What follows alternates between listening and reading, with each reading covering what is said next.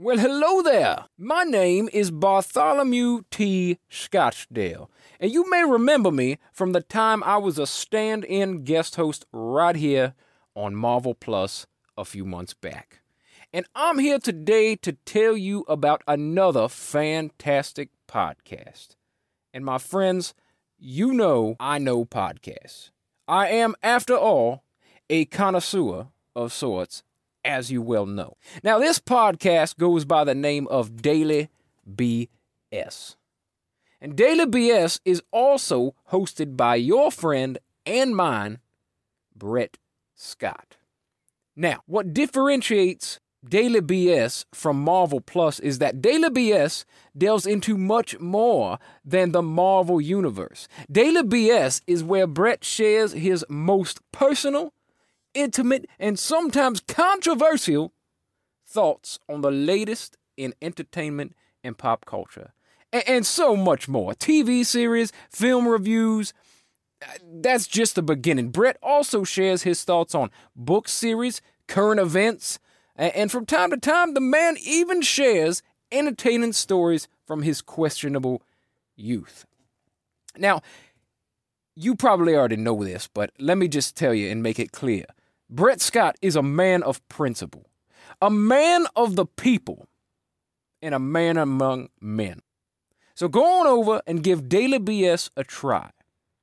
Either on YouTube at youtube.com slash dailybs, or you can find Daily BS right here where you listen to this podcast and anywhere podcasts are heard. Now, get on over there, give it a listen. The only regret you will have is not doing it sooner. Moon Knight, Season 1, Episode 3.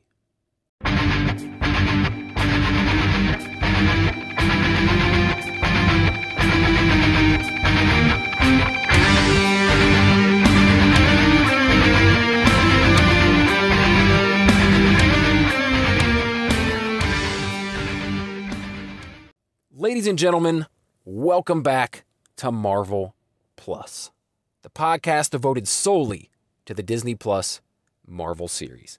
My name is Brett Scott. I am your host, and this is the show. And it's another fantastic show this week. I know I say it every week, and it's true. Every week, if you notice, we do a damn good show. We have great guests. That's what I do here. I bring great people who love the MCU together to chat about it. And I couldn't be happier doing it. Like, this is a total passion project for me. And I thank everyone that keeps coming back and, and listening to me spill my guts and my guests spill their guts about the MCU. And we don't always love every episode of everything. And that's part of the fun is discussing it and, and comparing how you know how I feel to maybe how someone else feels about a specific series or a film. Um, you'll even hear it in today's episode. You know, when it comes to the Eternals, we have very different opinions on the matter, um, and and when it comes to these series, we see them a little bit differently. So, yeah, I, that that's part of the fun of fandom. Like for me, I, I hate that there's this like toxic fandom that where people like literally Uh, put a piece of themselves into these characters so much that that they can't just enjoy something and they have to fight with someone else about their opinion. It's too much, man. Just enjoy that we have this. It's such a magical time to be alive. And maybe I'm overdoing it a little bit, but it is it's it's incredible. It's incredible that we are where we are in terms of pop culture. Comic book things are mainstream pop culture this is insane. In the 90s, it was not this way.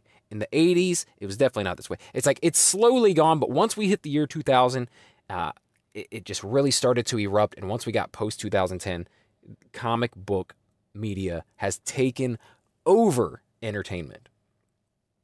That's all actors want to do now. Get me into a Marvel film. I want to be the next Batman, whatever. That's that's the reality we're living in now, folks. The stuff that now, now there's still real geeks and nerds out there like us who read comic books. But but you know, for the most part, let's be real. Most most people are not reading the comic books. We still have our little corner pocket of the geek universe. It's not 100% mainstream to be into this stuff. However, when it comes to the films and series, you have to be realistic. It, it's it's pop culture now. It's not niche at all. It's part of the entertainment world. And I couldn't be happier because the more people that enjoy this stuff, the more stuff that we get. And I don't know if this comic book movie bubble is ever going to burst, but I'm going to enjoy the ride until it does. Let me tell you. I've been enjoying it so far. It hasn't ended yet. And we're getting more and more and more obscure characters that I never thought I'd see on screen, including the one we're talking about today. Today, I have a wonderful guest that you have heard before, and a lot of you really enjoyed my last conversation with Andy Knowles, aka Angry Andy from Angry Andy Reviews. So let's hop right into this conversation. Um, we, I didn't start the conversation off with, hey, how are you? We just kind of jumped into the conversation. I started recording uh, right in the middle of us talking, and that's what you get a very real conversation that eventually gets to Moon Knight episode three. So I hope you enjoy the conversation before, and I hope you enjoy what we had to say about episode three of Moon Knight. Let's hop in.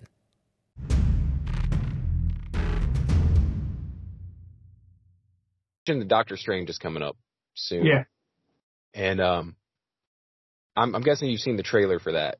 And yeah, and I'm conscious about not watching any more trailers or um, advertisements on it. I'm I'm very much sort of like not looking at anything else. Cause I know there was another another teaser or something maybe yesterday, the day before, or something. Some company released something, and somebody was somebody posted on saying, "No, I don't want to see any more. Stop it." So I was like, "Okay, I'm just avoiding it."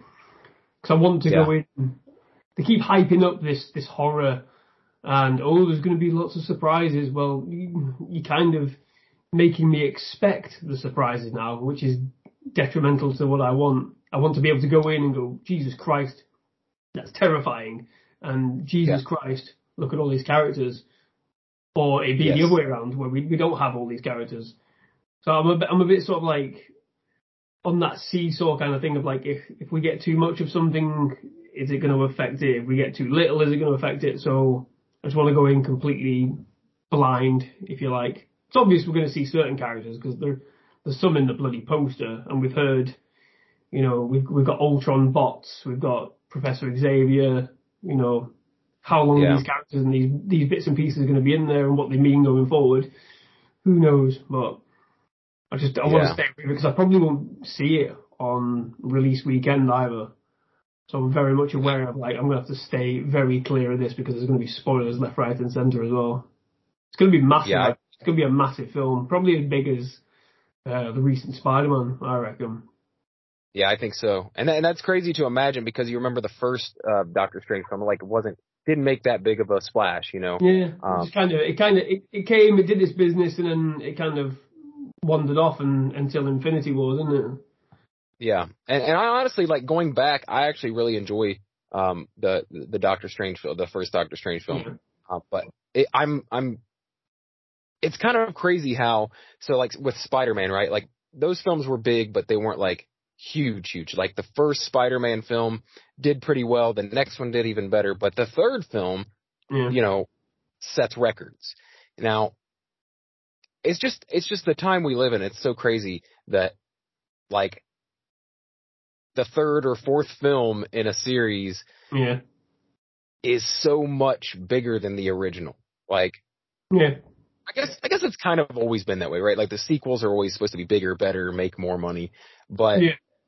this is massive. Like going from what the first Doctor Strange did and meant to people mm. to how much people care about Doctor Strange now all of a sudden. Like, yeah, it's, it's, bizarre, isn't it? I think it's, it's the it's the magic of the Marvel machine. They're, they're managing to make you care and invest in characters that you probably were aware of, and now you, you, you love them and they're a part of your everyday sort of existence. Like when you refer to something or anything like that, it's it's amazing. They have to be given credit. At the same time, you know, there's always that concern that we'll get into the realms of too much. There's a lot going on now. So uh, if if they if they trip up with any one of these characters in their respective properties, you know that's when certain things could fall apart. That's just Yeah. that's my take. I mean, because there's so much going on at the minute. Like even with these even with these these these series, like with Moon Knight, there's so- much going on. It's a lot to keep yourself sort of like aware of where they all fit in, how they all fit in. And if there's Yeah, one I mean- trip up, like with the Eternals, the, the Eternals for me is a massive trip up, and I just don't care about the Eternals, and I don't want to see them again. But even with Yeah. that in mind, I'm like, well, how the hell are they going to fit in going forward if they, if you know, if I don't care about what they're going to do to another film? What's their sequel going to be like? What's their appearance in another film going to be like? Yeah, I do. I wonder what I would like to see with that is, yeah, I know that it, it was hot and cold, the reactions to Eternals. I actually rather enjoyed it, but I put it like right in the middle uh, of the films. Hmm. I don't think it's the worst, but I don't think it's super great either. It's not in the top 10 of films for me of the Yeah. MCU. Um, but what I hope is that like Doctor Strange, they will find a way to make it really important to the story and they make us care about it Yeah, you know, like like like I said, Doctor Strange was like, eh, you could take it or leave it. Now it's all that matters at the time. Yeah. You know, like right now it's like this is everything. Everything rides on this, and and this may be how we get the introduction of mutants, and this may be how we get you know Yeah. to the next stage of the MCU. It's like they've made this character who was already not that important of a character, and then in the MCU, really on nobody's top tier Yeah. list of characters. And Yeah. now it's like all anyone cares about. Yeah, as you said, it, it'll probably be as big as Spider-Man: No Way Home. yeah. It's probably gonna be that big, It- and it's very connected to that film. You know, Yeah. like It's, it's almost like a direct sequel to that film, isn't it? It's like the repercussions of, you know, what happened in Spider-Man. It's all on Doctor Strange. Baron, uh, Baron Mordo says it in the trailer, doesn't he? He says, you, you messed with the multiverse and now you're going to have to pay for it. You know, to, yes, to paraphrase. So it is almost like it, it's a direct sequel, and it's a direct sequel to WandaVision. So you bring it in, you do bring it in two, two different items and making one, Yeah. one, uh, one sequel out of it. It's very clever. They're very clever, Marvel, aren't they? Bastards. pretty good. Yeah, yeah, pretty good at what they do. I, I, I, like I said though, I hope they can do that with all these other characters because there are some right now that are not blowing anyone's skirt up. Like the Eternals, it's like how are they going to fit in? And then you've got like maybe it's just me, but I'm not super pumped for this Ms. Marvel series. Um, just No. judging by the trailer. Yeah, I'm not either. I mean, that's the thing because because they're expanding. They're trying to encompass more and more of an audience, aren't they? So certain things aren't going to fit for us, and that's what's making me think like, well, how am I? How are they going to make me care about these characters going forward? So obviously, Miss Marvel, Yeah. and then we're going to have the Marvels, or you know, the, the, the Captain Marvel sequel. So it'll be Yeah. interesting to see where where we, how that series pans out, and then how it works into that film. And if it Yeah. works, if it gets you interested in those characters. Yeah, and maybe it will be that, you know, everybody's always had their favorite characters, you know what I mean? So maybe it will be just like, okay, you know, you include Ms. Marvel in the, in the films going forward. Um, Yeah. not my favorite thing, but Mm. it'll be part of the story, you know, maybe just like, uh, Captain Marvel. Like, I, I didn't care that much about her appearance in, uh, uh, Endgame, but, you know, it it was part of Yeah. the story. You know, it was like, but it's not detrimental. Like the fact that she was in it doesn't ruin the film. So maybe it'll be like that. It's Oh, just like, you know, it's Com- like I love, complimentary, like um, you know, like a, like the salad you get on the bit that on your plate at a restaurant. You know, it's com- a complimentary but bit of salad or yeah, with the breadsticks Yeah. when you sat down. Yeah. yeah. I, I'm just so I, I'm trying to look at it like that. Like maybe some of these characters that I don't care much about, um, Hmm. That they at least won't be detrimental to to the franchise. Like I feel like with the Ms. Marvel series, it looks like they are reaching uh, out for like a younger audience, a more female, younger audience, and you know that's why it doesn't appeal to me as much. Why would it? You know, I'm a yeah. late thirties man. I, I'm not. That's not my genre. But Yeah. I feel, I feel like um, they could include her as part of larger stories, and, and it would be just fine. Just like it's such a drastic comparison to make, like this Moon Knight series yeah. compared to Ms. Marvel. Like it, that's going to be a wildly different feel Yeah. to get into. And it's just like, yeah, one thing is more my thing and one thing isn't. So Yeah. hopefully it can just mesh well. I don't need Yeah. to love every single character. Is what I'm saying. I don't need to love every single character. It's like I'm Yeah. a big fan of the X, but there's so many characters that I just really don't care about in the X Men universe. You know? Yeah. I think the X they're Men gonna be the best example for like, you know, everyone's got the favorite in the X Men team, and everyone should have their their individual favorite, you know, in Yeah. the MCU. And um, they can't they can't all be perfect all the way through. They can't all be perfect characters all the way through. So Yeah. let's just hope it bloody works. I suppose. Yeah. It's massive And I could- tapestry. I could be proved wrong too. Like I said, like, you know, Doctor Strange no one cared about. Now everyone cares about Doctor Strange. Maybe, you know, they could take that kind of a turn with Eternals or Ms. Marvel or whatever. You never Yeah. know. They are damn good at storytelling. So Yeah, they could do. Who Yeah, knows? yeah. absolutely. now let's talk a little bit about Moon Knight. Oh yes, yes, yes, yes, So- yes.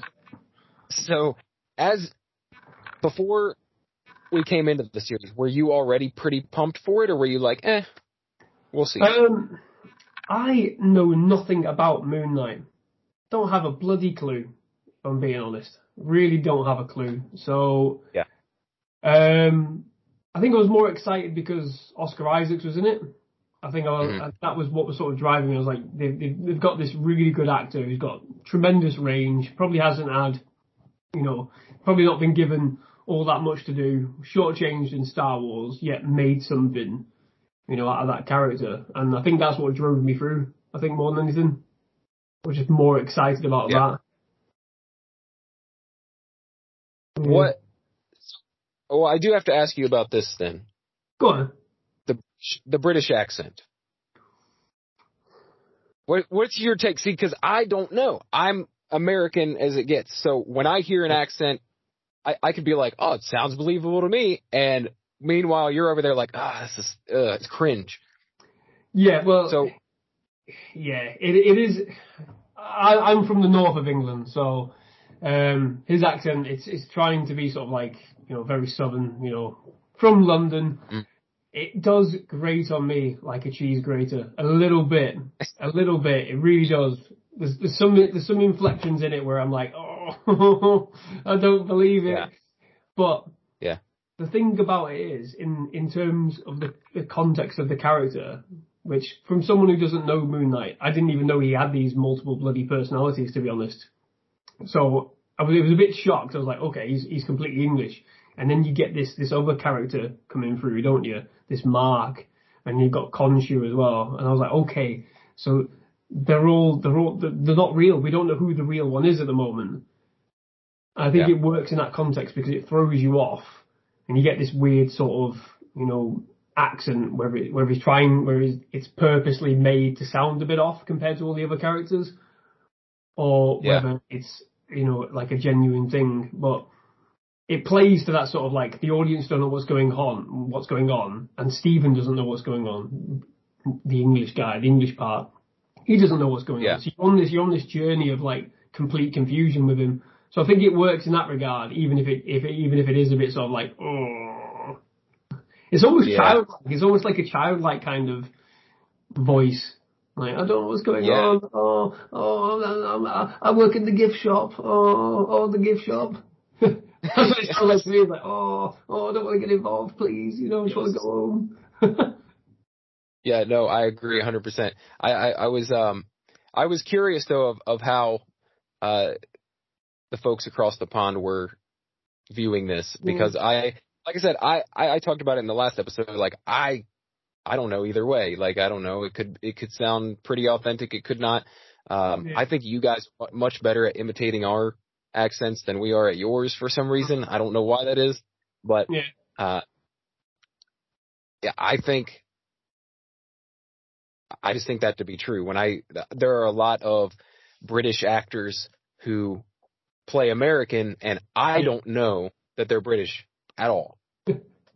Like I can't tell at all.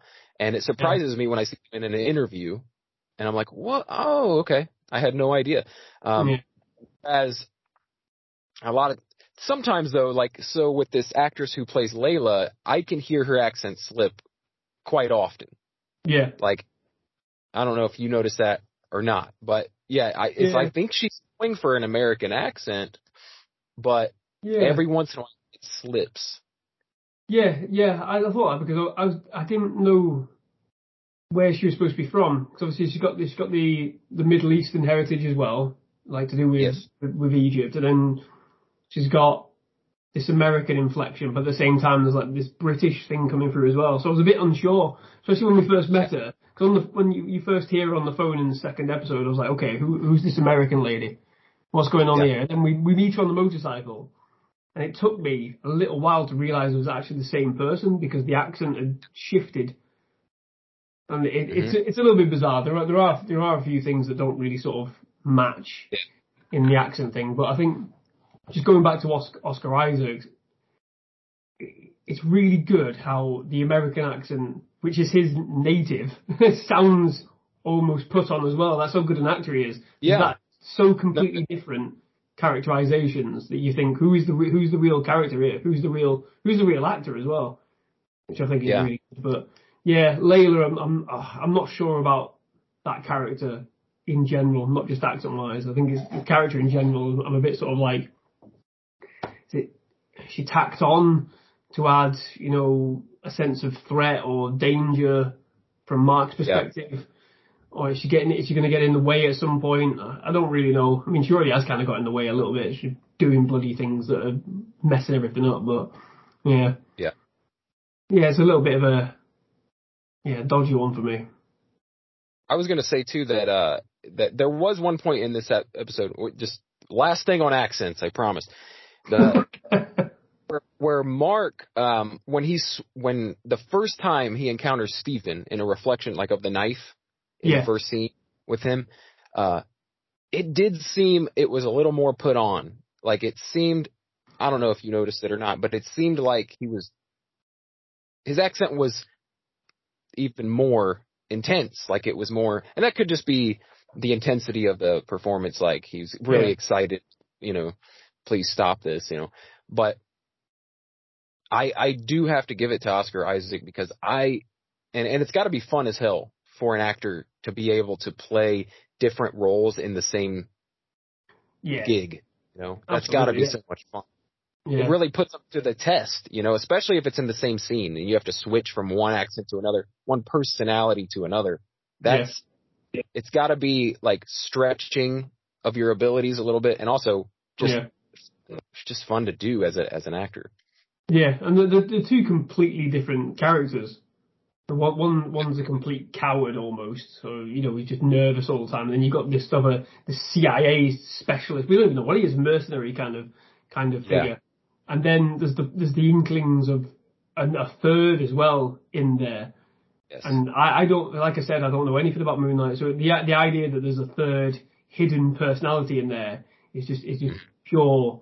You know, that's good gravy for me going forward. Because what's what's working for me more than anything in this series so far is his performance. His performance is is selling everything.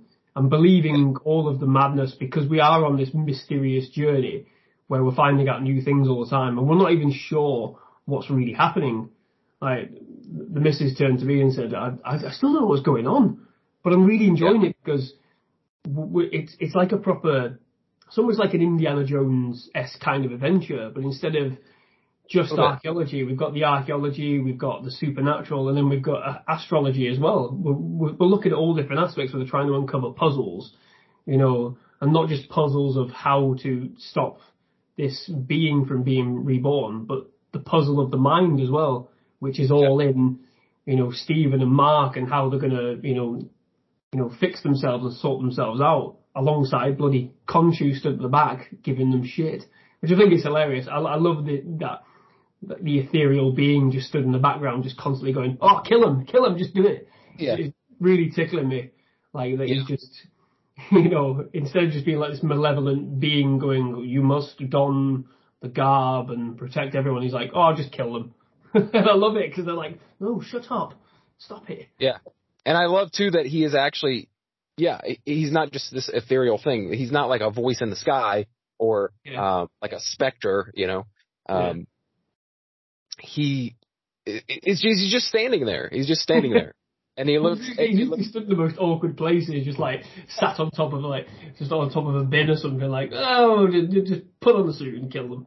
Yeah, I love it. I, I, I'm I'm enjoying the same thing about it. The just the mystery of the mind here. Like we're trying to figure out, you know, when did the you know when did the personalities develop? Was this an old, was this a Yeah. lifelong thing? And we get a little bit of clue to that into this episode where where he says something to Layla about I, I did have it under a bit of control until recently. Yeah, So I, that kind of points to the fact that like he's been dealing with this maybe his whole life. Mm. And I wonder, I wonder how that works though, like with Stephen living in London, Mark living who knows where, all around the world traveling, and, you know, do they both remember their childhoods? Do they both remember their past? yeah, Yeah. yeah. Like, do they have completely separate memories of how they grew up and, and where they're from and everything? Or, you know, I was wondering last episode if, if maybe Steven became a part of him at some point and one wouldn't remember as far back as Mark. Yeah, that, that's what's interesting about it because we're not sure specifically of the of the time frame. So you have you have Ethan Hawke's character, say, Harrow, who's saying, "Well, I was the previous Avatar for Khonshu." Yet we we don't know much about you know when that sort of transfer happened. You know, i- i- is it five years, ten years, is it twenty years? You know, I think Yeah. Mark, from what I've seen, is Mark's the primary because he had the passport. You got you know, archive footage of him, you know, as a mercenary, killing people and everything.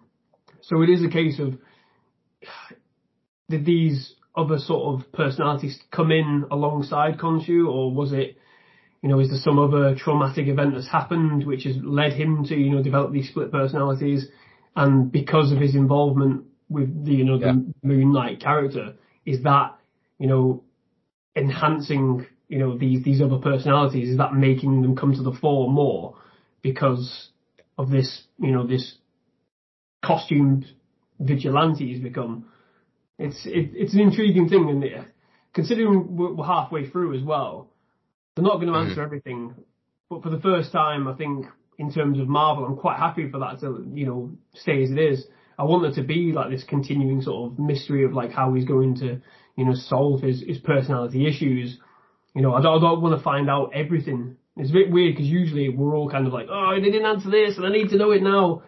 I think for Yeah. the benefit of the character going forward, we shouldn't find out everything about his past. I think a lot of it should be, remain mysterious, just so we're left with this unknown sort of quality about him. Because he can be, you know, he can sit there and think, you know, I don't, I want to do this, I need to do this, I don't want to kill these people, and at the same time, you get that flick, which they do really well with the sort of like the juddering effect, and he becomes, you know, people are dead around him. I like that that unknown quality that there is that third party in there Mhm. that will just kill and and go back and disappear. Yeah, I was wondering if that was maybe just Khonshu taking more of the forefront, like taking more control Yeah. of the Avatar during that time. Maybe it's like maybe that's who's taking over because neither one of them seem to be responsible for it. But. Khonshu is is there like immediately after when they're talking about it, Yeah, like do it. Did, he's like, you know, how could you do that? I did. It wasn't me. And then Yeah. Khonshu's there like, oh, we got to do it. You know, it's like it, Yeah, it's got to I mean- be done. yeah. I mean, it could be that. It could be he can only do things, you know, in a split moment or for for you know a few seconds or something like that. Yeah, Mm. yeah. I didn't really think of that. In term, I thought he was just sort of sat in the background, casually watching along with some popcorn or something. But yeah, that would make Yeah. sense. Well, he can only sort of inhabit the body, you know, very briefly. Yeah. Could be, could be. That, and, but that, I I agree with you about uh, not telling us the entire mystery in this series because I think one of the main reasons is because the character's so new. It's not like any of the other characters we've dealt with, where if you have a mystery with Loki, you know Loki. You know we Yeah. know who Loki is. We just want the story that's going on right now explained. Like if you leave it unsaid, then we're just like you didn't. You didn't explain that. Like it, it seems like lazy. Whereas this, it, it's a brand new character and we've got a lot of time to have the mystery unfold. And so it's like, yeah, don't give us all at once. Like let's let's stretch it out a little bit and and you know have the mystery unfold over time. Yeah, I don't want to know in six weeks everything there is to know about yeah. Moon Knight. Because it's it's it's weird, isn't it? So saying like, oh, it's just a you know a short series. There's been no sort of word of you know where they're going to be going from these from these episodes.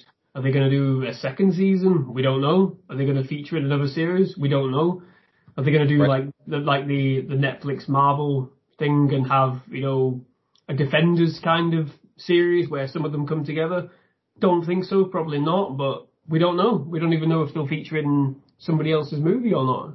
So there's there's a right. lot of time. There's a lot of things that they can do, different angles and different journeys they could take them on. So yeah, we we don't need to know everything about the character. It's enough, I think, that we've we've seen how he becomes, you know, the the figure itself of Moon Knight. And I still find it a little bit interesting that we are halfway through and we have seen quite very, you know, very little of Moon Knight himself. We, we, everything's been about these about these personalities. So um, yeah, I think that's a bit of a double-edged sword, really. I'm enjoying it at the same time, but whenever he comes comes out in full suit, I'm like, yes, yes, this is what I wanted to see. So yeah, they they're using it sparingly, and it feels like it it seems like with the end of this episode that we might be dealing with a lot more of that, like yeah. the absence of Moon Knight. I'm just yeah. wondering. I, I and I hope that it doesn't go more than one episode, like of yeah. of Night. Um, but I mean, we can talk about that when we get there. But I, I did want to kind of go through the episode a little bit and um, find out what you thought of different parts. So yeah, we we we in the beginning, we discover that Layla has um, some family involved in the same business. Like her dad was an archaeologist, yeah. and something happened. We don't know what yet, but that her father died or disappeared or or something yeah. in Egypt. And you know, later we find out that Mark may have had something to do with that. But but as of right now, it's just like we know she has a missing or yeah. deceased or mysteriously, we don't know what went went down, but it was at a dig site. It was Walls doing his archaeological digs, and she has this network of people. Though she has these close family or friends of the family or what have you to help her out with stuff. Yeah, and she helps the, uh, get a a passport and whatnot, sets her up so she can go to Egypt. And meanwhile, Arthur Harrow has found Ammit's tomb like that with the scarab. Yeah. And has arrived. Quickly. yeah. He's there. She's trying to find Mark. Mark is tracking down leads to try to find Harrow. So, and, and Steven keeps interfering. What did you make of the, the opening fight scene and what do you make of like the choreography so far, the fight choreography in this series, maybe compared to the other, other series? Yeah, so it's it's all very much it's all very much like a, a, martial art, isn't it? The way they're going with the choreography until um, he embodies, you know, Moon Knight embodies when he uses the um, I don't know what what they called moon moon daggers or something like that. What do you call them? Moon daggers. Um, Rings, moonerangs. Yeah, moonerangs. Yeah, yeah. But, um, I think the, the choreography is really well done. I think obviously I'd, I'd like to see you know, a few less cuts in the editing, I think, because they seem to just be jumping around. But I think what's really working with the choreography is when they do have this sort of moment, you know, when, when Steven is interrupting. I think it's, it's really sort of, it's, it's upsetting Mark's flow. And I think that's what, what's really fun about it. It's upsetting Mark's flow. So when he's, you know, when he's just about to finish somebody off with the knife, oh, don't, don't do it. Oh, what? And then he gets, you know, he gets another hit. Um, but yeah, it's it's really fun. But I'd like to see a bit more. I think because they're, they're playing towards like an intensity with the fight sequences. You know, they're really pushed it. We have seen blood in this show as well. Yeah. Um, I think they could probably just push it that little bit more and really focus in on like the brutal style. And we, we, we see it a bit later on the episode when he's he's getting punished himself, and he's he's Yes. you know, he's taken a lot of damage. Um, I think I think we could afford because it seems to me like this Moon Knight in terms of the fighting is very similar to you know the early stages that we saw in Daredevil when he's still kind of building up. You know, he's still you know figuring out how to beat people, and then it, it ramps up the violence and the intensity. Yeah. I- I'm enjoying it probably for more of that because I'm I'm a bit of a martial arts geek. I love it in movies. I love it when they do martial arts, even though it looks daft sometimes. You're like, well, how come they're standing off and not engaging? And we got that a couple of times in this episode where he's he's pinning somebody up against the wall, and there's two other guys that are just waiting for the cue off screen. So there's a few bits and pieces, but obviously, I still think it's quite it's, it's very fun the choreography. Yeah, I, I think it's pretty good. Um, there was a series that I was, I think it was um Loki, where I wasn't thrilled with the fight choreography. Was awful in Loki. Yeah, I didn't think it was good. Yeah. Um, I mean, a lot, a lot of it can be covered by by your camera angles, by you know your editing and things. But with Loki, they kept a lot of it quite wide, mhm. and then you could see like almost you could see the pacing in it. Like they were saying, right, take it, you know, hit, breathe, hit, breathe, and it, that's Yeah. poor. It's awful. And yet in this, because there's multiple things going on at the same time, that's the thing with choreography. You don't have to be doing several different sort of, you know, you don't have to do a different move every time, but it's how that move is engaged, and then you know the way you, you way you frame that, the way you turn it, to make it look different, to make it have a different impact. I think that they've Yeah. they've done that a couple of times already with this. Like you do see similar shots being thrown in, but then they then they bring it back and change the angle of it. Yeah, I do think too that the the interruption of the action does help in this series with the like you said with Mark being interrupted by Steven and this back and forth between them like he's getting stopped in his tracks uh, Yeah. right in the middle of the action. And I think maybe it does help a little bit so that you're not doing cutaways all the time, but you are getting an interruption so it makes sense if it's not fluid, like super fluid Yeah, the yeah. It's like, oh, okay, well, it makes sense in this series. Um, almost like it makes sense that uh, that Steven's accent isn't perfect. You know what I mean? Yeah. Like there, there's a lot of there's a lot of good reasons for things in the series that it's not as hard to explain away as maybe some other series. Like, you know, Yeah. that doesn't make sense. Why'd they do it like that? Or that looks terrible. In this series, there's a lot of I mean, luckily for them, I feel like it's there's a lot of good explanation for everything. You can throw out there like, well, you know, he has he's not really British. He's putting on that accent, of course. yeah. Um, um, not really a fighter, and then the actual one who is a fighter isn't getting a look in. So we got we got Right. that in the second episode, didn't we? When he's, he dons the um, the is it the Mister Knight suit? I think it's being being banded around that, isn't it? Where he's just wearing that nice, lovely white Yes. suit. Which is going to be a cosplay. Everyone's going to be cosplaying that from here to bloody San Diego, are they? So. Um, when he, we get that where he's, he's not a fighter, where he's just like, oh, come on then, I'll, I'll have you, I'll have you. you know. Yeah, It plays up. It plays up to the like the not being able to fight, and then you get Mark who comes in who can fight, and then when you have those breaks in the choreography where it's not going right or he gets caught out, he blames it on Steven, and you go, Haha, okay, yeah, it works, I get it. There's still this Right. holding the punches back because Steven's there behind him. yeah, yeah. I think that's one thing too about the the, the Mister Knight suit. I think it looks really cool, and I the Yeah. only problem having with it is that they're playing it completely for comedy, and I I kind of wish that like he was a little bit more of a badass as well.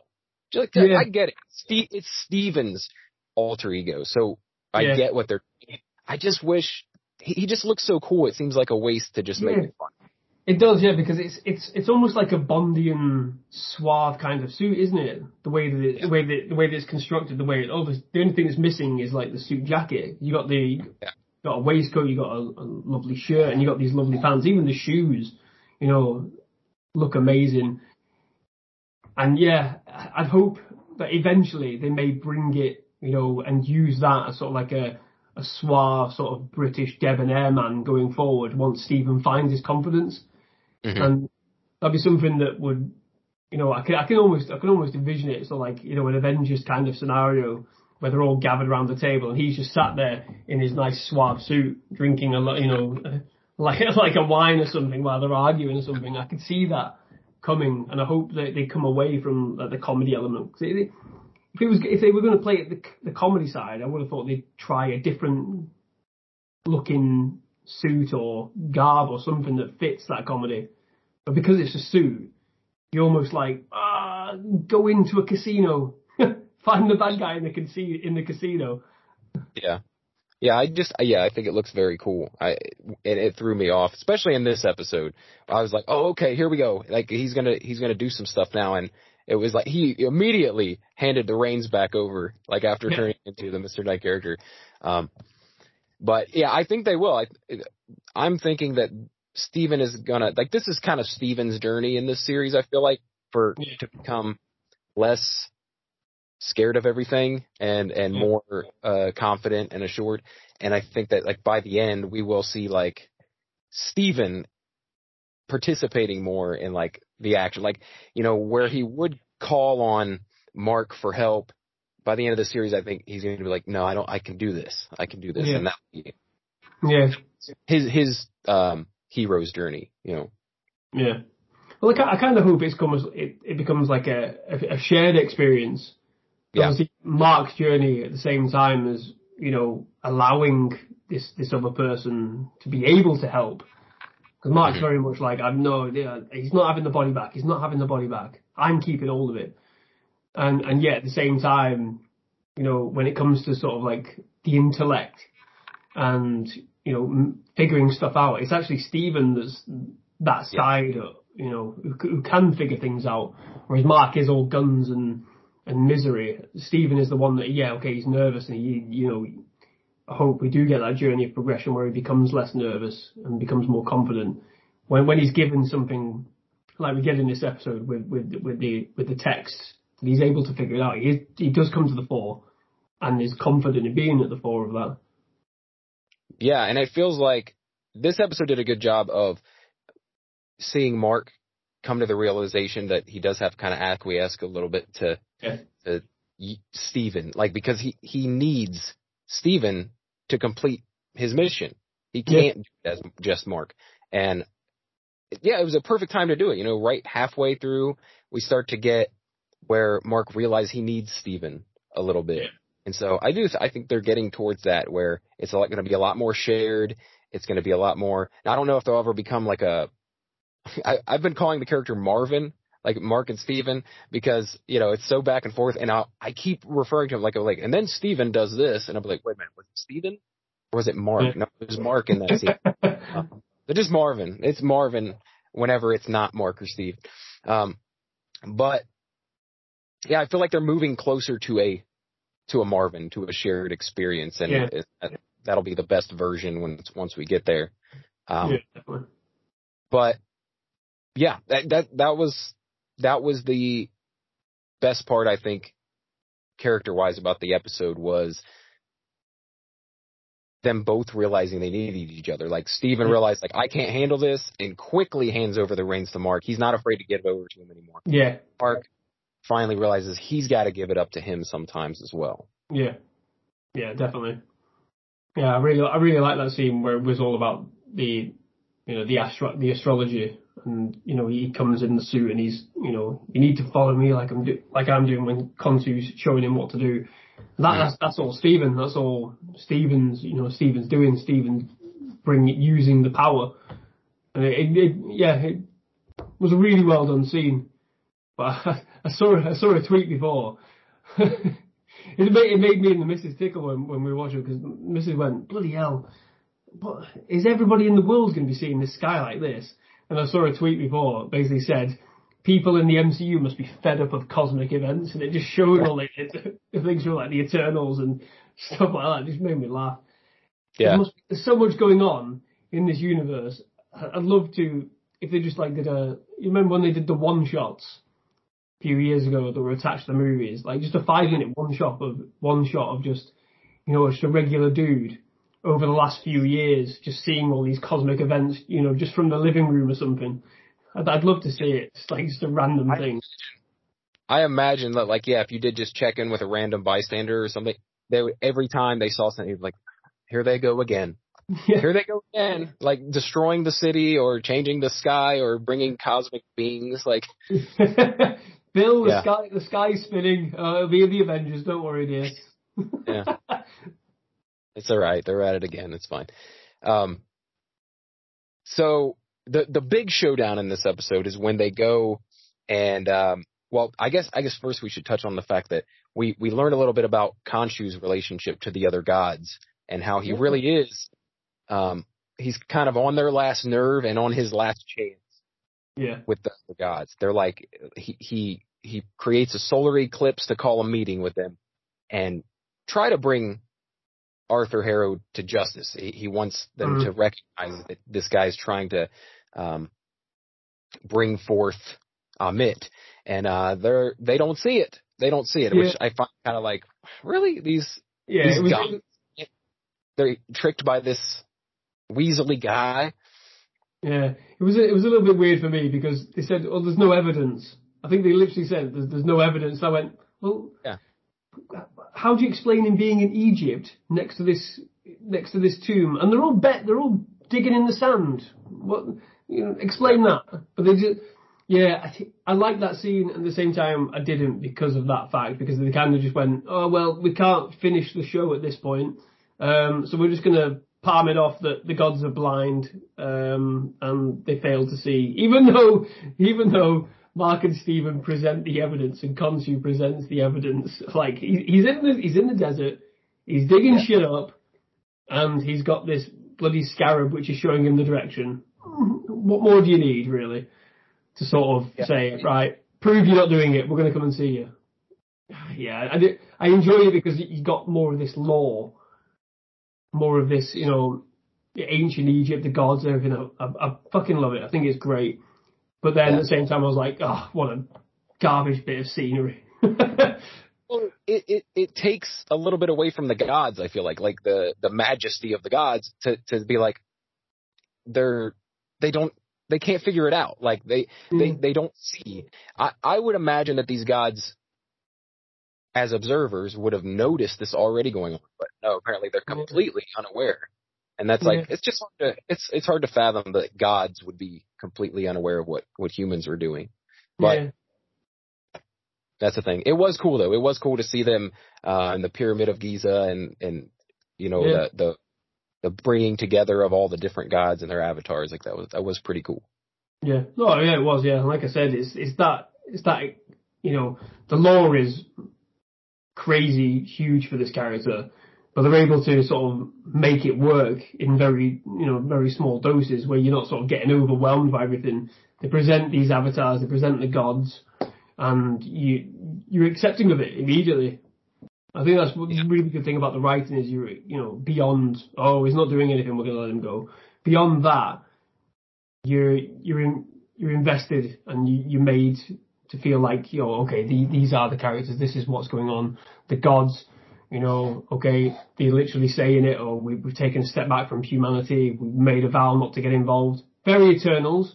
It's almost like a you know a Yeah. carbon copy of the Eternals thing or we won't get involved but I think at some point they're obviously going to have to get involved but I wouldn't be surprised if they all get wiped out to be quite honest because of their lack of vision so we say.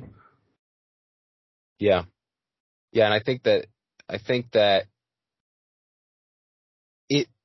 I'm glad that they wrote it in that we see them rather than just telling us about them because it, Yeah. it might have gotten more confusing if we weren't actually faced with okay these are the gods these, these are their avatars this is how this works yeah Um, if we've just been told that there are avatars for all the gods and they meet and yeah they've decided this or that. I'm glad that they showed us rather than just explaining to us what it was, you know, giving us uh, exposition. I'm glad they actually showed it.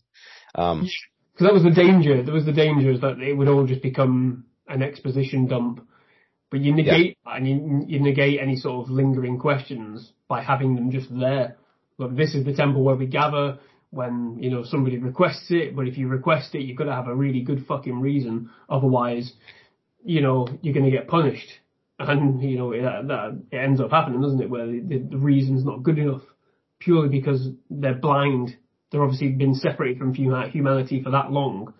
You know, even though they have these avatars, they're completely separated from their own responsibilities. That they're they're going to end up paying the price for it. yeah, and, and along with that, they're also it, it's it's a good way to set up what happens later. It's like you know Hmm. what what the challenge is going to be going forward for Mark and Steven Yeah. like it all it, it starts here so they the gods say all right you, look this is the last time. Don't don't do this anymore. Don't manipulate the skies. Don't be doing god stuff okay? Um if you do it again we're gonna turn you to stone. We're gonna imprison you. And um they let harrow go and yeah they issue Khonshu his last warning. Yeah. but that doesn't stop them, right? So they're they're Layla and Mark are now they're going to go track down how to find Ammit's tomb. They have to go f- find this uh Senfu sarcophagus to get Yeah. the uh the map, if you will, like the star map to find Ammit's tomb. And so they they go to this I don't know what he is, a, a wealthy, maybe he's a prince or Yeah. something very yeah, wealthy. Yeah, I, I didn't know whether he was supposed to be like this. Well, he say, says it himself. He says he's a philanthropist, but yeah, we don't really get a sense of how that is. Is it family wealth? Is it business wealth? Is it mercenaries? And he, he, Yeah. he has mercenaries there. He has like an old his own private bloody army, doesn't he? And they all come out of nowhere, um, which is quite funny. Um, but yeah, we don't, we don't really get a sense of um, who he really is. It's a bit strange. But yeah, he's got all this. He's got all this gear, hasn't he? He's got these two, these two, um, like glass pyramids that house this really impressive stuff. Surprisingly, he's got it all outside. You would have thought it'd be inside, you know, securely locked up or anything. But yeah, and Yeah, the like sarcophagus the- is there, isn't it? Yeah, yeah, not not shielded from the elements at all. It's just outside.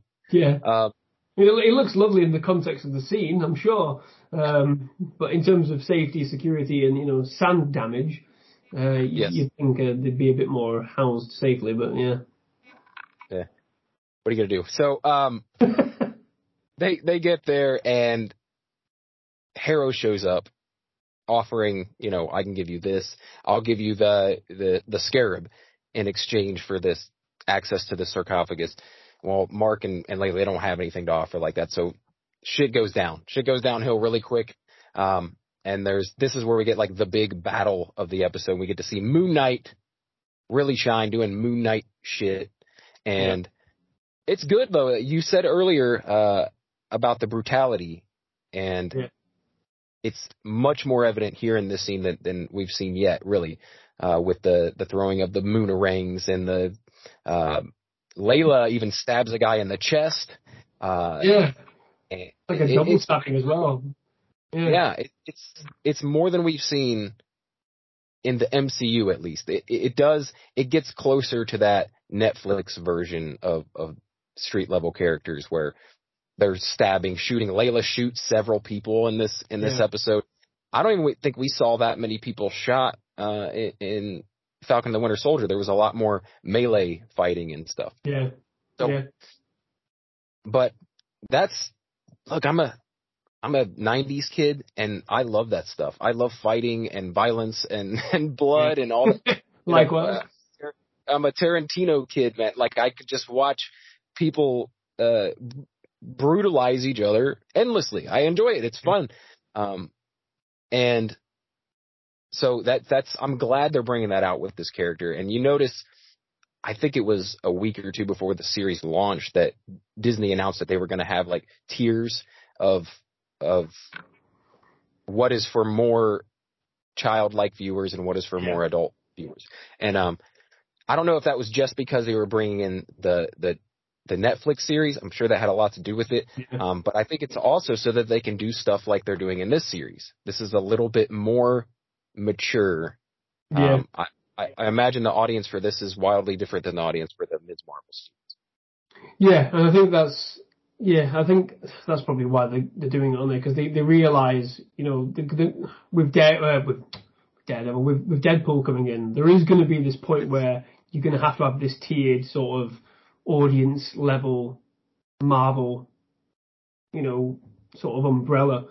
Because because they are spreading off that much, I don't think it's going to be as simple as every everybody comes back to the Avengers when it when it you know when it comes to big event movies I feel like if they're going to be doing, you know, having certain characters come in, some of them will appear in different different aspects, and that might well be a, be made a factor by this sort of tier system. You know, if you've got Blade coming in, you know, how how far are they going to go with Blade? You know, how how violent they're they going to go with Blade? I mean, we've seen a violent Blade in the past. People yeah. are going to expect that, especially old fans. They're going to expect Blade to be, you know, it's a vampire movie. We've just had we've just had Morbius, which is about as bloodless as this table that I'm using. You know, it's it's a vampire movie. You expect a certain level of yeah, it doesn't need to be gore and everything like that, but you expect you expect a certain level of violence. You expect a certain level of darkness within it. And I think Moon Knight is probably the first sort of step towards, you know, a, a, level of violence, a level of gore, a level of, you know, a level of injury detail because we see him getting, okay, it's, he's clearly some, somewhat immortal when he's in the Moon Knight form, but we see him get impaled several times in this episode and it looks, the, the, the look of it was kind of sort of like, oh, Jesus Christ, you know, because he gets impaled and he's pinned down from four different angles, and it's it's quite it's quite jarring, and even to you know, I'd imagine even to like a, you know a young child, they're like, oh crap, he's he's completely impaled here. This is horrific, you know. Yeah. So I can I can see where that idea of like having this tier system would come from, and I think it's it's probably necessary because, like you said, mm-hmm. with Miss Marvel, that's probably going to be the low tier, so you know, young young kids, boys and girls you know, can enjoy that series and not be sort of like, oh, is there going to be any violence in this? And then you have Moon Knight, you've got Daredevil, Jessica Jones, where you have that more adult content. And yet, hopefully, you know, with the, the skill and craft of Kevin Feige and all these other creatives, that they'd be able to blend those, you know, if they need to and when they need to, blend them and not sacrifice anything of the character. I think that's the most important thing going forward is whatever these characters are created, however they're created, the personalities, the style isn't sacrificed for the benefit yeah. of something else for another character. That's that's the tricky road I think Marvel's going to be dealing with going forward. I agree. I think um, I think that so like if they do another big mashup film, like an Avengers level film, right, where they're bringing in a lot of the characters to team up, I think the way they have to do it is in the individual films and series, the character should be as violent or non-violent or whatever as they are, as rated R or as PG yeah. as they are. But when they come together into a film together, they're gonna have to keep it. It's gonna have to be a blend. So it's gonna have to be like a, a PG-13. So it's not gonna be yeah. for the little kids, but it's also not gonna be straight up Deadpool. You know, when you go see uh, the new Avengers or something like that, and Deadpool shows up. Maybe he doesn't use as much profanity, you know, yeah. a film. You know, I that that's what I could imagine. Like they could still make Deadpool work. Uh, yeah, I think Deadpool Deadpool would be the easiest one to do because because he breaks the fourth wall anyway. It'd be very easy to establish straight away Deadpool. You know, if he yeah. goes to swear and he's bleeped in the film, and he goes, "What was that?" He's yeah. then, you know, done straight away because he's a fourth wall breaking character. And other characters might not hear the bleep, but in terms of an audience, we hear yeah. a bleep and he hears it as well. I think it's very easy. It'd be very easy to do that with Daredevil. Uh, keep saying Daredevil with Deadpool because he yeah. because he already breaks the fourth wall. We've seen him interact with the audience, so it'd be a case of somebody's bleeping me. I don't know what this is. Mm. This isn't my universe. I don't get bleeped in my universe. What's going on? You know. But it's those other characters. Yeah. If they do bring Daredevil in properly, if they do bring Jessica Jones back in, and then Blade, you know, even Wolverine to a degree. I think people people want a violent Wolverine. We've had a violent Wolverine in Logan. You know what they're going to do going forward if he comes back in. So yeah, just getting that blend right, I, isn't it? Yeah, I I hope that I hope that in the individual films. Like I hope Wolverine is a bit more violent. And if they use him in a team film, maybe they dial it back a little bit, but not so much that you sacrifice the character. I think you're right. I think it's going to be uh, a very careful, artistic, like it, it's it's going to be not an easy task, but I, I think that it's it's probably the most important thing they're going to be faced with coming up is like how do you make something for everybody with characters that are um, very clearly like some are for these people, some are for these people. So it, Yeah. it, it could get could get weird. But I, I have faith, man. They're they're pretty damn good at at what they do. So Yeah, for yeah, the most part, I think they hit they they knock it out of the park for the most part. Um, So in in the end, they survive this, and and I love that scene as you were saying with the him being impaled with all the spears. Uh, I thought that was so good, and and I think it is kind of a a, a stepping up of the violence, yeah, but without going too far. Like there wasn't blood everywhere from it, but it was still Oh, yeah. intense. You know, he's pinned to the ground. Um, it it it felt very intense without being gory. yeah. And even the reaction that we get of him, so he, he is completely pinned. The reaction we get when he, he sees Layla like almost about to be impaled herself is it's really quick and ex- an extremely brutal reaction. He kills all four of the guys that have impaled him in no time at all. We don't even see it completely what he does to him. He just breaks out, and then the next thing they're all completely, you know, their own, their own, they're, they're all completely speared themselves, and they all drop to the floor.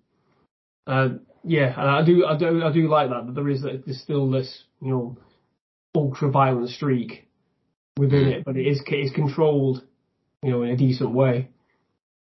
And then the, Yeah. the, fi- the final fling of the the the the, the moonerang into into Yeah. the darkness with with that with the mysterious philanthropist who may or may not be dead. I don't I don't know if he is because we don't see him die. We just hear him off screen go ah, you know, as he gets hit by one of the moonerangs. But Yeah. yeah, it's really really good scene. So well shot, so well lit. You know, utilizing you know the darkness. You know, I can see where the parallels to Batman are coming from that people have said utilizing the darkness, utilizing, you know, you know, everything about him, the, the cloak, the mysterious sort of look. Everyone looks terrified by him, but at the same time, they're still going hell for leather against him. I like it. it it's working. I just hope I hope they go heavy Moon Knight in the suit in the last, you know, in episode five and six at least. Yeah. Uh, um, I hope just that, would, that would track into the dual sort of like they finally come together, Steven and Mark. You know, that would track. They're very comfortable being together, helping each other out. Then they can don the suit all the time, if you like. Yeah. Well, not all the time, but you, you know what I mean. Like in, in a more comfortable way, they can be one and the same. In yeah, the cool if they could communicate with while being in the suit without transforming, you know, into Mister Knight and back into Moon Knight. If they can be Moon Knight together, that would be the best Yeah. best thing in the end. Um, but yeah, they've set it up now because Khonshu needed to turn back the sky for them to properly map where Ammit's grave is present day. So they do that, manipulate the skies. So uh, just after being, I mean, he was told five minutes ago in this in this episode not to do Don't, don't do anything. I won't. Don't worry. Right, we're gonna turn the sky. Yeah, it was so quick to just do something that that would damn him to being imprisoned in stone. Um, but he does it, and he says, you know, have Mark save me, um, and it, it makes the sacrifice. Um, but but along with that comes now Mark and Steven don't have access. You know, Marvin does not have access to the suit at all. So, or Yeah. we assume so. Um, so that presents the problem for next episode. You know, will we see any of Moon Knight in the next episode? Will it just be a?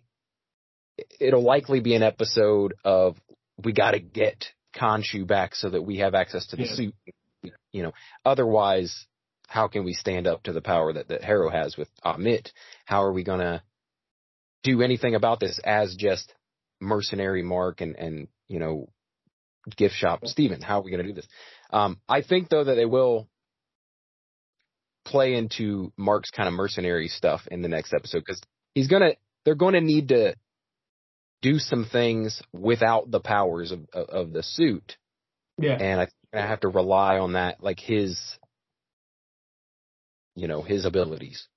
Yeah, and I'm, I'm I'm wondering if this will be the episode where it is sort of like that blending becomes complete. We'll have the brutality of Mark, and then we'll have the brains of Steven, you know, and that is when it will finally sort of be like, right, okay, I'm accepting of you.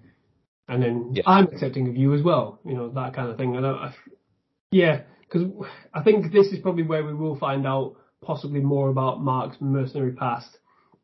Um, Mhm.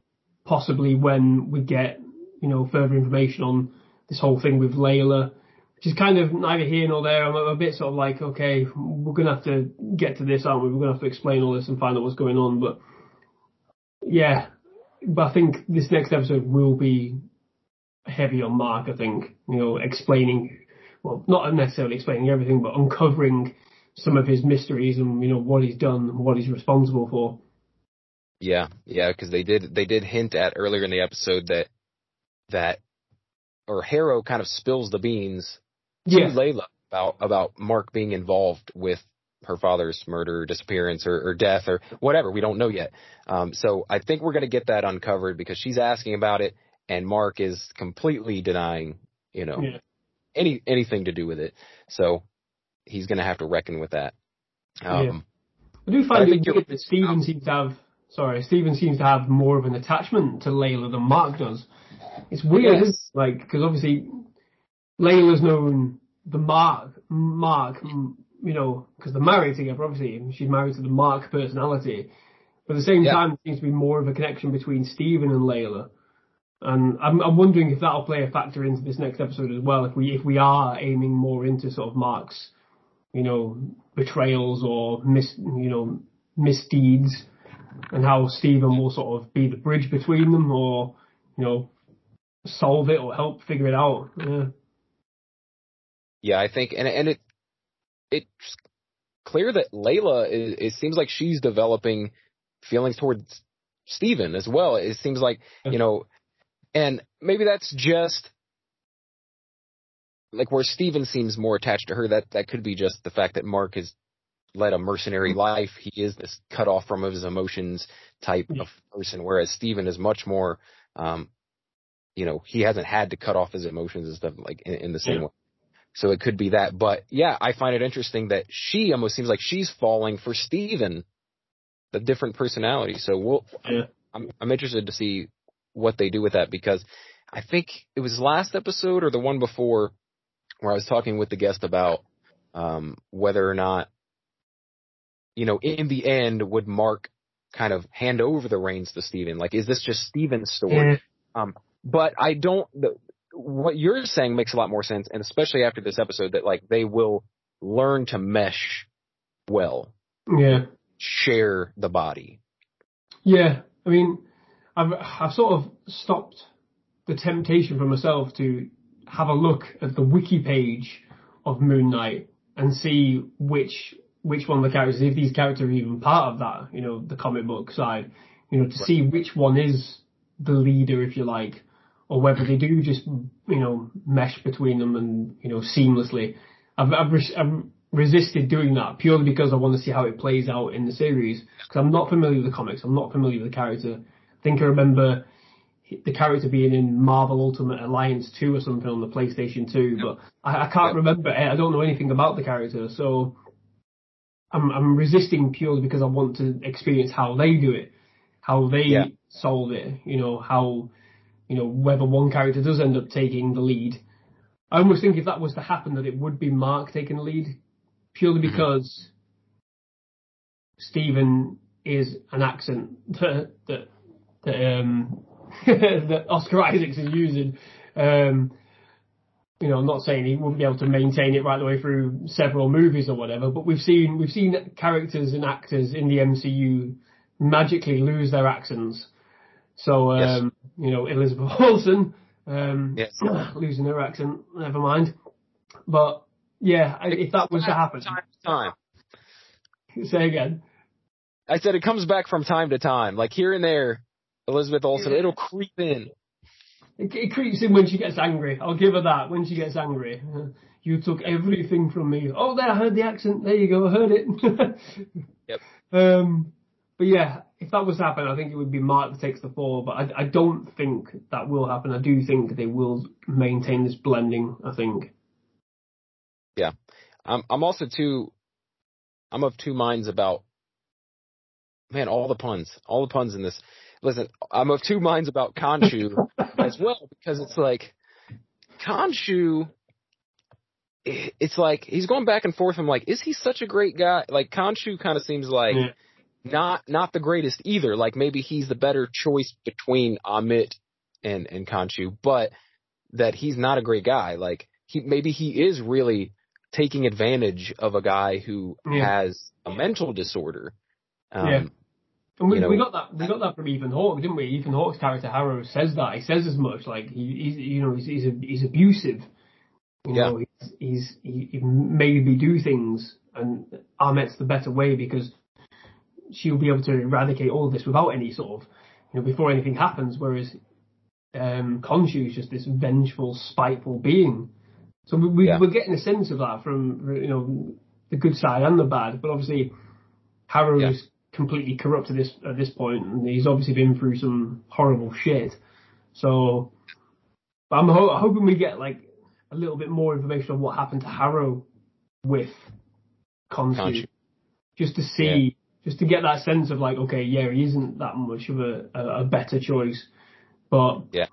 that it's it'll be Mark and Steven that end up, you know, overriding, you know, Khonshu and being able to don Moon Knight without any sort of like restrictions or anything like that, maybe.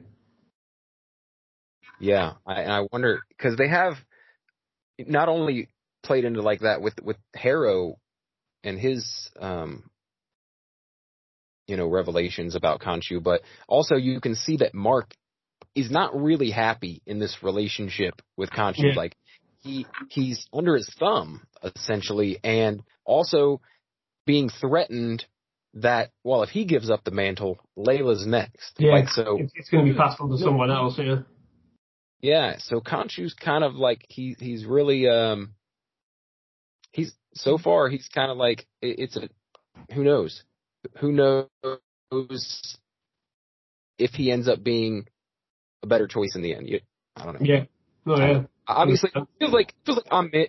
It feels like Ammit, and, and bringing forth Ammit is going to basically take out a good portion of the Earth's population, and that, Yeah, like in the Marvel again. universe, it's a bad thing. yeah. So um, I, I assume that Khonshu is the better choice here, and that we're gonna have to do that. But I do think that they will probably. They've been, especially in these series, doing a lot of play in the gray area, and I think that they take villains and make them not so villainous, and Yeah. even you know um, heroes and give them a dark side. So yeah, it, it's it's good storytelling. It really is. Um, yeah, yeah. Much better than Loki. Much Yes. better than Loki. I agree. I and I think we're in the minority, man. A lot of people love Loki. That's a lot of people's favorite, you know, series. I, I don't. I don't. I'm not seeing it, man. I, I don't see No. it. I, I don't see it at all. Don't see it whatsoever. so, would you say you're more into this character than you were going in? Like, has the series excited you more about the character, or, or what? Yeah, I think I think so. Yeah, like I said at the start, I didn't know anything about him, and now I'm I'm more intrigued about Yeah. the character, about the journey. You know, and just what he is. You know, because I don't know anything about him, so it's, it's learning about what he is, what his powers are. You know, how he's able to uh, affect the world around him. That's where I'm sort of, you know, more interested and more excited about is the you know figuring out this stuff, like learning more about the character you know, I'm, I always judge characters based on sort of like how I feel, like what I want to explore away from the show.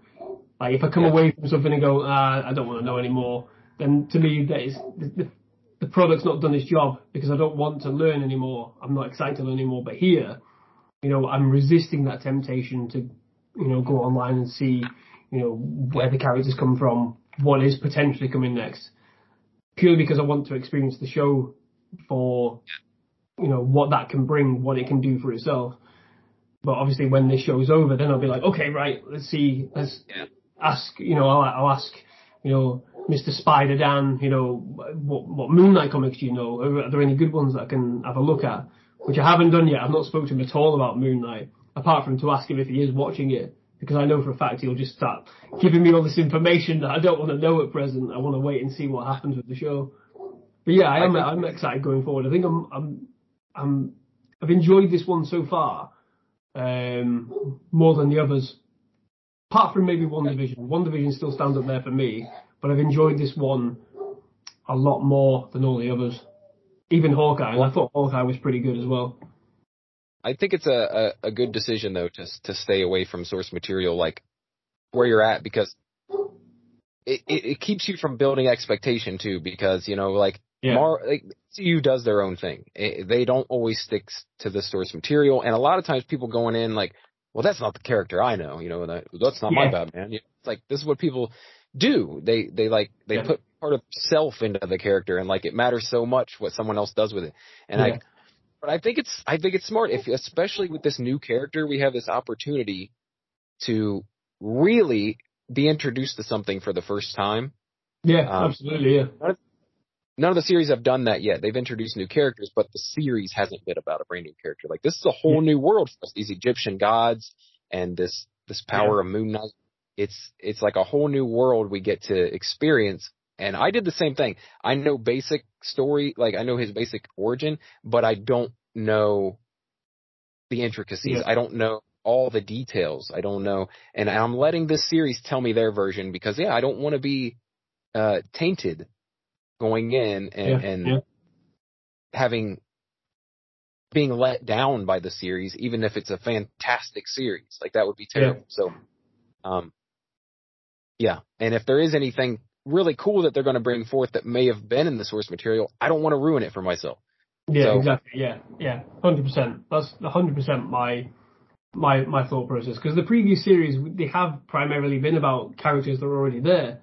They're just extensions of those character stories. Like Falcon Yeah. and Winter Soldier, it was like giving those characters a bit more to do than they had to do in the films, for for better or worse, you know, depending on your opinion of the show.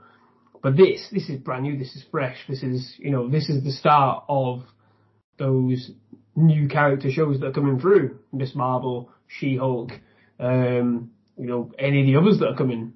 You know, this is the Yeah. start. This is, this is the new sort of the fresh, brand new Marvel angle with new characters.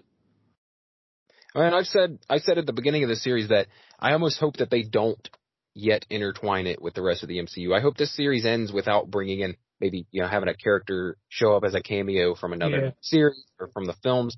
Uh, I I don't really need that with this one. We've had it in every other series. They have to connect it in some way. Um, I'm, I'm aware that it will connect to the greater MCU and I'm, I'm curious to see how and when they do that. Um, but I don't need it yet. I kind of just want this series to stand alone Yeah. until later on, you know? Yeah, I don't I don't really want to see just like some random character that doesn't make any sense Yeah. in terms of Moon Knight's story. I don't want to see I don't know. Let's just throw it out there. Like, I mean, who would be the worst character to randomly pop up at the end of this? Would it be, uh, let's see, Falcon? Falcon's just randomly there for no reason, or or or um, Scott Lang. He's just he's just there for no reason in the Ant Man suit. It, it Yeah. wouldn't make sense in the context of this of this series, the way that it's the way it's come across because it's all supernatural. You know, Yeah. could probably get away with Doctor Strange popping in, but again, it would take away it would take away from the character, from all everything that's happening at the minute, and that's the danger that I alluded to before is that you don't want to drain away from what's working with Yeah. the character in favor of the wider product. But the product is Marvel, so eventually it is going to happen. It's just how they Yeah. do that in a in an organic, fluid way. And we've had we've had Duff bloody cameos, Duff after, after credit scenes with the Sony side of everything recently, and ah, this is where it'll start to fall apart if they start really shoehorning things in because they think they have to all the time. Right. This is where it'll start to fall apart. People will go, oh, whatever, because they did it with Morbius. They watched the after credit scenes, and the talk became more about those scenes than it was the film. Yeah, the film Yeah. for me was appalling. Really didn't like it, but those after credit scenes really put it put that unwanted gherkin on the top of that cake. Yeah. Where, where, were- it was just it was unnecessary and it tasted bad. Had a horrible taste to it. And if they do something like that within this and spoil the good work of the cake we've had so far, Yeah. then it'll derail it. Yeah, I, I, I, I do worry. Like that is a worry that that they will start to think they have to, have to do it with everything, Yeah. um, or else you know people won't resonate with it. If they could really just see that fans like you and I just want just this, you know, and, that, and that's it. And then Yeah. sure, do it late, but it doesn't have to be every time. It doesn't have to be this time. It doesn't have, you know, not every series needs a cameo. Um, Yeah. yeah, I, I wouldn't like, yeah, they could shoehorn in, uh, one of the Defenders characters just to show that, oh, yep, it is canon, just to remind you guys. Yeah. No, it doesn't fit at all in this storyline. So just please leave it alone. Please. leave. And we're dealing with like like the Egyptian gods. We've never dealt with that before. So like Oh, it it it doesn't tie in with the other things. It you know No. it's like we've got Thor and we've got the Nordic gods and we've got yeah. you know Doctor Strange and the the multiverse going on right now. Like we don't need Moon Knight to interact with anyone else just yet. Like this is plenty, plenty. Yeah, hundred percent. Is a, a good question for you. Uh, I, I've only just realised it when thinking about it. But you know, when the credits start to roll, have you been watching the credits up until the point where it goes where it shifts into the little box? I I I, I fast forward and Oh, watch see, the screen. Here, Yeah. we, we watch it right the way through. We just let it play. Uh-huh. It's almost become Yeah. subconscious to expect something to happen in the credits until it goes, oh, Yes. watch this instead or watch the next episode. It's that weird Right. sort of extended Netflix thing though, isn't it? Where you wait for it to come up saying play next episode, but with Marvel, you're watching the credits through until it says press back to go to the main menu. Yeah. They, they've drilled it into us that, to expect something, and that's the Yeah. thing. That's where that other other end of the spectrum of the worry comes from. Is that they'll they'll feel obliged in the very last episode to provide that to say, well, you've watched the credits right the way through so far, and the credits are great because you you can see like different changes in everything. You know, like especially the the start credits for the, the start of the episodes, they are changing. So the moons are changing and the locations Yeah. are changing. It looks great, and the after credits are great as well. But it's drilled into us to expect something. So something is Yeah, probably going to happen in that final episode. Whether it's something maybe for a season two or, you know, a teaser for Miss Marvel or a teaser for She-Hulk that isn't connected. I'd prefer that Yeah. if it was sort of like a, a pre-teaser trailer for another series or something like that, as opposed to, Yeah. oh, here is, here's the Wasp in Egypt for no reason. Yes, I would like to see. I they're going to do it. Let's just be like let's be clear. Yeah. They're to. But I would. I want to see something that alludes to more Moon Knight, not something that Yeah. alludes to the greater universe. Like I don't need. I, that's that's what I would like to see in an after credit scene. Is like, oh, like I don't know. Say say something happens at the end of this, and and Khonshu is is uh dead. Okay, some I don't know, but then they give some sort of clue that Khonshu's not quite dead. You know, like something like that, like like after credits used to be, where they would like Yeah. prime you for a sequel, maybe. You Yeah. know, but sometimes you got them, and sometimes you just never did. Yeah. Yeah, yeah, yeah, hundred percent. I, prefer that. Yeah, definitely, definitely. A little bit of mystery to take you on to the next part.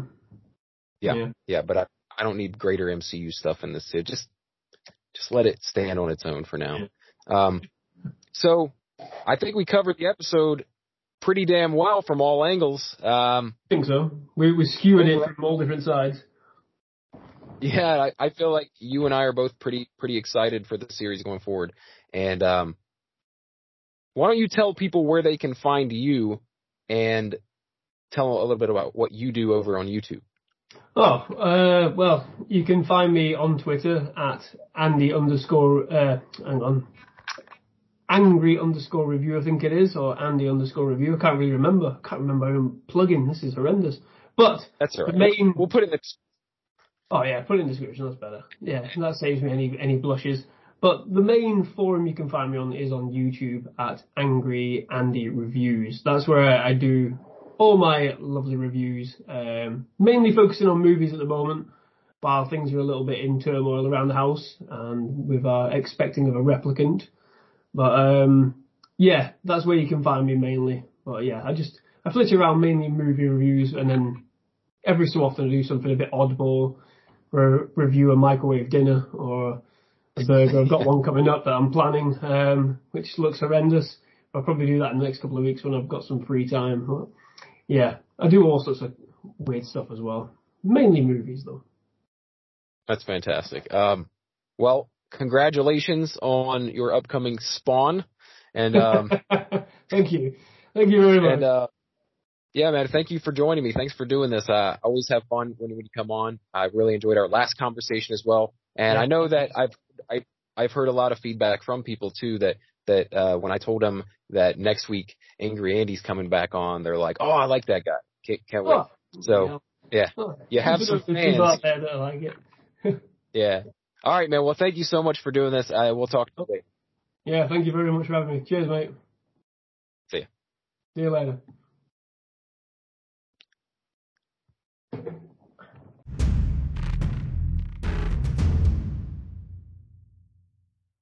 All right, ladies and gents, that's going to do it for the conversation with Angry Andy. He's not that angry, is he? Like you you expect with a name like Angry Andy that he's going to be a really negative guy, but he really isn't. He is a, he is a mega fan of all this geek stuff. I know he's a huge Star Wars fan. If you go over and check out his channel on YouTube, and I, and I really think you should. Not only does he review uh, movies, but he also delves into, as he said in the episode, he, he he reviews food and stuff like that. But um, you'll see that he he reviews uh, action figures. He reviews um, custom made lightsabers that he's ordered. A lot of cool stuff um, that that really has nothing to do with Marvel, but has a lot to do with um, geekdom, nerddom, and pop culture in general. So definitely go check him out. I watch all his videos. I love his reviews, no matter what he has to say, and I love the the nonchalantness of his videos. Most of his videos are like while he's doing something else, some medial medial task in his house. Like one is like uh, sweeping the chimney, and one is like uh, making a pot of tea, and he does his review while he's doing this other thing. So um, I just really enjoy that the, the, the nonchalantness of his channel. So yeah, go check out Andy. Just look up Angry Andy Reviews, and I'll also put a, a link in the description, and I'll link you to his Twitter as well. Definitely go check those out. Um, and he does a lot of guest appearances on other podcasts as well. He does a lot of appearances over on uh, the Comics in Motion feed and also on Spider Dan and the Secret Boars, which I don't know if I've mentioned Spider Dan and the Secret Boars before, but that's a fantastic podcast as well, examining movies that that that are not mainstream. In fact, that the whole idea of the series is is examining films that you might not have heard of and that that mainstream audiences might find boring.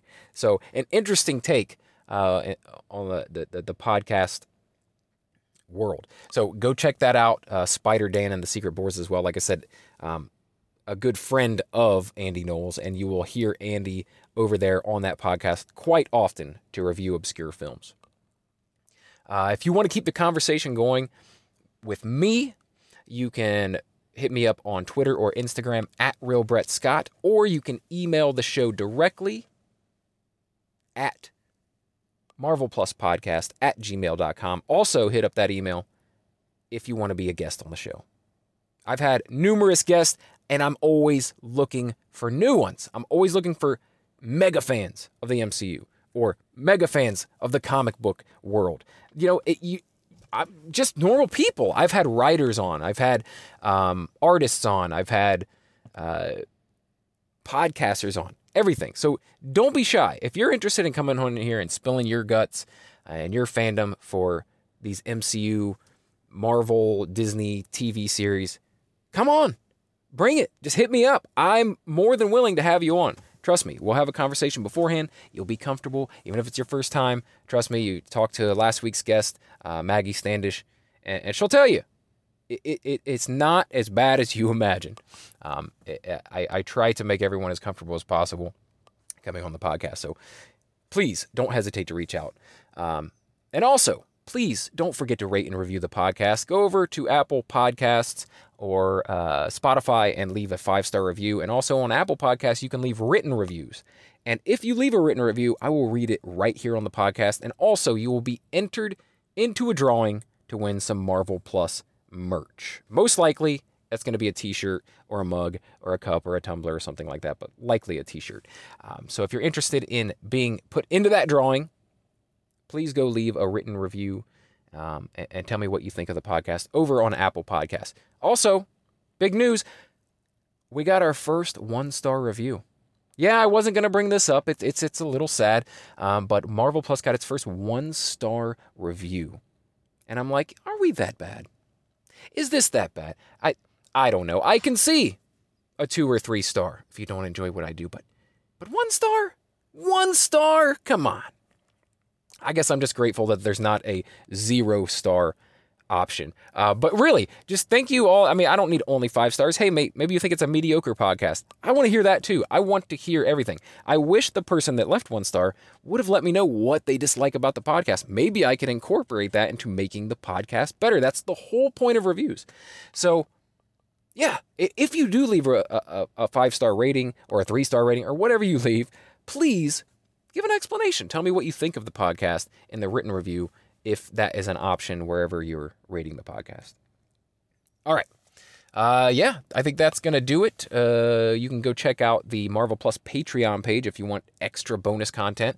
It's uh, patreon.com slash Marvel Plus. Also a link in the description. Go check out the artist on YouTube that does the intro to the series. I don't know if I've ever mentioned that, but there's always a link in the description to the song that is played in the intro of this Marvel Plus podcast. And I, I would encourage you to go check out that guy's other work because he does some pretty awesome covers and and other stuff as well over there on YouTube. So check that out in the in the link in the description below. And yeah, that that's gonna do it. I'm gonna wrap it up. I'll see you guys next week. I've already got a guest lined up for that. Cannot wait to talk to them. Cannot wait to share their opinions with you as well. Uh, all right. Catch you guys next week for episode four of Moon Knight. Once again, my name is Brett Scott, and this has been Marvel Plus.